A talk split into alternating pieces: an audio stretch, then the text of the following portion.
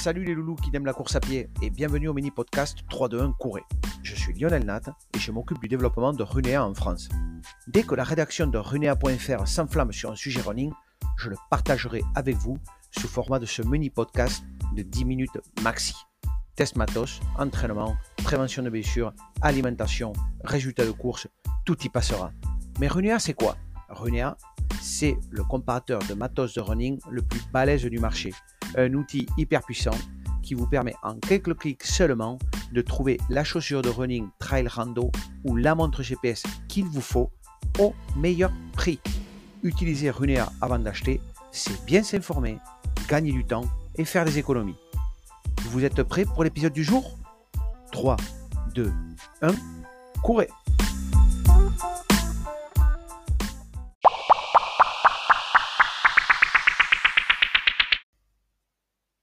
Salut les loulous qui aiment la course à pied et bienvenue à l'épisode numéro 14 de 3, 2, 1 courez. Ben aujourd'hui, on va dédier ce podcast à les gens, aux gens, à les gens, aux gens qui prennent le mur de face et qui prennent le mur mais en pleine tronche. Et quand est-ce qu'on prend le mur? Ben, C'est le mur du marathon. Donc on va voir quelques petites clés pour éviter euh, ce phénomène. Euh, donc, euh, en fait, euh, je ne sais pas si vous avez déjà entendu parler du fameux mur du marathon. Le marathon est une épreuve ben, super exigeante où on se prépare pendant des mois, voire, voire des années, parfois. si on regarde le parcours réalisé, énormément de coureurs commencent par faire quelques 10 km, puis les années suivantes des semi-marathons, et peut-être dans les années qui suivent, le premier marathon. Donc oui, on peut parler d'années de, d'années de préparation. Donc parfois, par manque d'expérience ou par excès de confiance, ben, on peut gâcher tout le travail de préparation. Et en fait, ça se traduit comment? Ça se traduit par des mauvais choix. Premièrement, un mauvais choix de rythme de course. Ensuite, des mauvais choix quant à l'alimentation et à l'hydratation en course. Et enfin, des mauvais choix, ben, tout simplement dans la préparation, dans la préparation physique du marathon. Donc, partons de la préparation physique. Ben, la préparation physique, c'est très important d'avoir un plan d'entraînement individualisé et un plan qui ne soit pas basé que sur euh, de la course à pied. Il faut obligatoirement inclure dedans du travail de force, de renforcement musculaire, parce que l'épreuve est longue, euh, fatigante, usante, et donc il est obligatoire d'avoir un certain tonus musculaire et d'avoir de la force. Donc, obligatoire, un plan d'entraînement adapté, individualisé et qui soit composé, ben, réalisé par un préparateur physique, mais que ce ne soit pas qu'un plan où vous faites que courir. Soit un plan avec inclus dedans du travail de force. Premier point. Donc, ça permettra que si on arrive à un moment donné dans le mur, ben, normalement, on a un peu plus de force pour arriver à s'en sortir. Deuxième problème relatif au mur, un mauvais rythme de course. Alors, le marathon, il ne faut pas y aller la fleur au fusil. Il existe des tas de calculettes en ligne qui permettent de calculer un temps objectif à marathon. Alors de suite, dès que vous êtes en train de calculer votre temps objectif marathon, tout le monde, ou tout le monde, ou grande partie des, personnes autour de vous vont vous dire Mais pourquoi tu calcules ton temps? Tu penses que tu vas battre qui proche Tu penses que tu es un coureur olympique Non, on ne calcule pas son temps pour ça. On calcule sur temps, son temps pour pouvoir ensuite établir un rythme de course et pouvoir avoir une course linéaire. Le marathon est une course linéaire. On va avoir un temps par kilomètre et il va falloir essayer de respecter ce temps tout au long de la course. Donc au début, ça va être un temps très facile. Puis petit à petit, au fil des kilomètres, ça va devenir de plus en plus difficile de tenir ce rythme-là. Et normalement, si on a bien calculé, on arrive au dernier 100 mètres avec une grosse difficulté à tenir le rythme, mais on le tient. Donc ça veut dire qu'on aura vraiment ce jour-là choisi le rythme idéal. Si on choisit un rythme un peu trop bas, ben, on va se retrouver un peu frustré par rapport au fait de dire ah, j'aurais pu faire un meilleur temps ou, j'aurais pu faire un peu mieux. Si on choisit un temps un petit peu plus élevé, même si, si c'est juste 5 secondes de plus au kilomètre, il y a de grandes chances qu'on n'arrive pas à maintenir le rythme et que donc on rentre tout droit dans le mur et qu'à partir euh, donc euh, du moment où le mur se fait sentir, c'est-à-dire à partir de 2h30 après le début de l'effort à peu près, c'est-à-dire kilomètre 25, 30 en fonction de votre rythme, mais là obligatoirement il y ait une baisse de la vitesse. Et donc, ben, c'est ce qu'on appelle exploser. Exploser, partir sur un rythme et finir à un rythme avec 10, 20, 30% de rythme en plus. Hum, c'est pas correct. Normalement, votre course sur marathon, si vous partez à 5 km sur le premier kilomètre, le dernier kilomètre doit être à 5 km. Alors, bien sûr, si vous n'avez encore sous la pédale, vous accélérez, etc. Mais si vous êtes capable d'accélérer sur le dernier kilomètre, il aurait mieux valu essayer d'augmenter de quelques secondes au kilomètre tous vos kilomètres, les lisser et partir sur ce rythme-là. vous allez me dire, ouais, c'est déjà complexe de courir euh, un marathon, donc en plus, il faut que je respecte à la seconde près. Ben oui, ben ça s'apprend. Ça s'appelle l'adaptation au rythme de course. Et normalement, dans votre entraînement, vous devez être, faire une grande partie des entraînements qui sont proches à la compétition, à ce qui s'appelle le rythme de course, pour que ce rythme, vous l'ayez intériorisé et que vous puissiez le faire les yeux fermés, sans même regarder votre montre GPS. Si vous devez courir à 5,20, ben, le 5,20 doit sortir tout seul.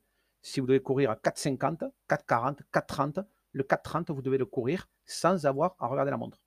D'ailleurs, un très bon test, euh, un, peu, euh, un peu avant votre marathon, c'est de, partir avec euh, faire un 10 km par exemple et de mettre du, un sparadrap sur votre montre, de telle sorte que vous avez votre montre, elle enregistre vos données, mais vous vous mettez un sparadrap et vous essayez de courir au rythme marathon. Et à la fin, vous, vous arrêtez votre GPS, vous enlevez le sparadrap et vous regardez à quel rythme vous avez couru. Ça serait une façon pour vous de pouvoir évaluer si vous êtes plus ou moins au bon rythme, au rythme qui va vous permettre de tenir votre marathon. Donc, tout le temps conseillé, utilisez soit des calculettes qui existent en ligne, soit des formules qui existent en ligne. Il y en a sur renea.fr pour que vous puissiez calculer votre rythme marathon et donc à partir de là, euh, pouvoir planifier euh, à quel rythme vous allez courir euh, tous les kilomètres de, votre course. Alors, troisième problème qui existe et qui fait qu'on rentre dans le mur, eh bien, ça peut être des problèmes d'épuisement de glycogène. Donc là, c'est totalement dû ben, au fait que euh, on, soit on ne s'hydrate pas assez, soit on ne s'alimente pas assez en course. Euh, et donc, à partir de là, euh, ben, petit à petit, le corps s'épuise. Et, au bout de deux heures, deux heures et demie, poum, le corps dit stop, j'ai besoin d'énergie, j'ai plus d'énergie, je ne suis pas habitué à consommer d'autres énergies que l'énergie que j'ai habituellement dans le sang. Donc, de là l'intérêt hmm, sur le marathon des sorties longues dans les entraînements, qui sont des sorties qui doivent, premièrement, surtout, adapter notre,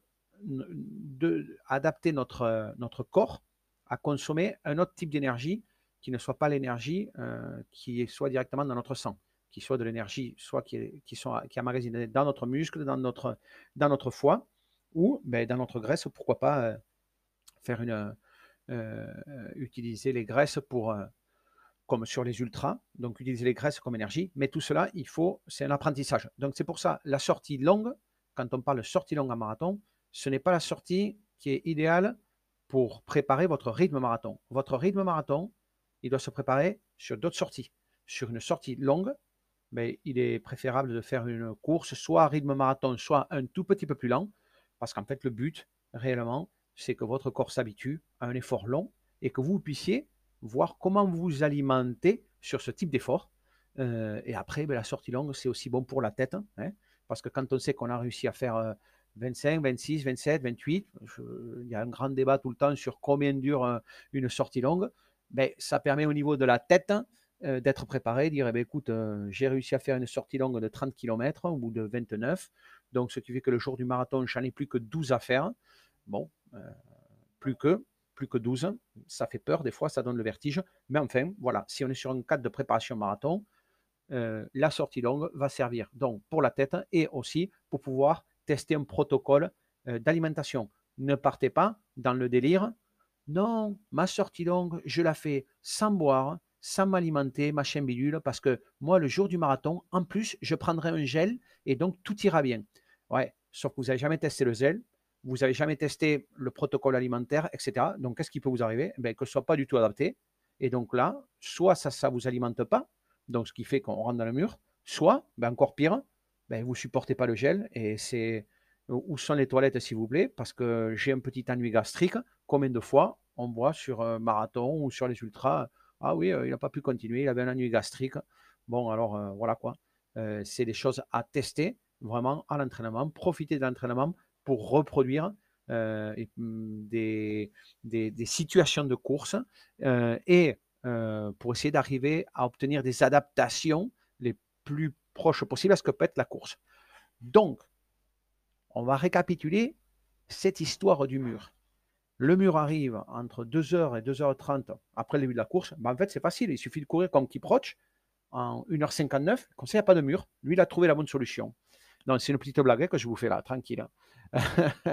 Donc, sincèrement, à partir de 2h30, 3h, c'est là où on commence à taper dans le dur. Donc, très important, un entraînement individualisé avec des exercices de force. Deuxièmement, euh, ne pas négliger donc tout ce qui est l'alimentation et l'hydratation.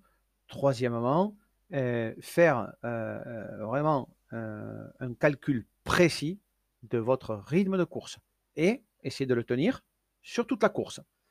Ben voilà, je pense que j'ai fait le tour du mur, d'accord?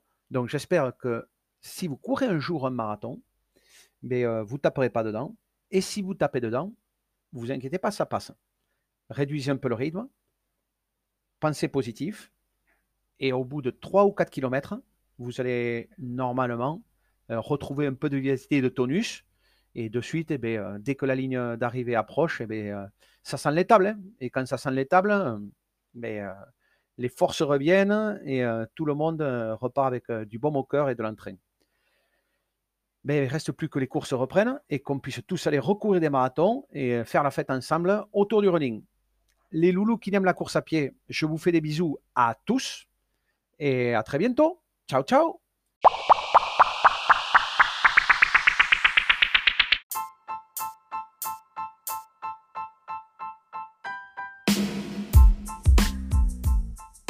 Et voilà, c'est fini. C'était un nouvel épisode de 3-2-1 Couré.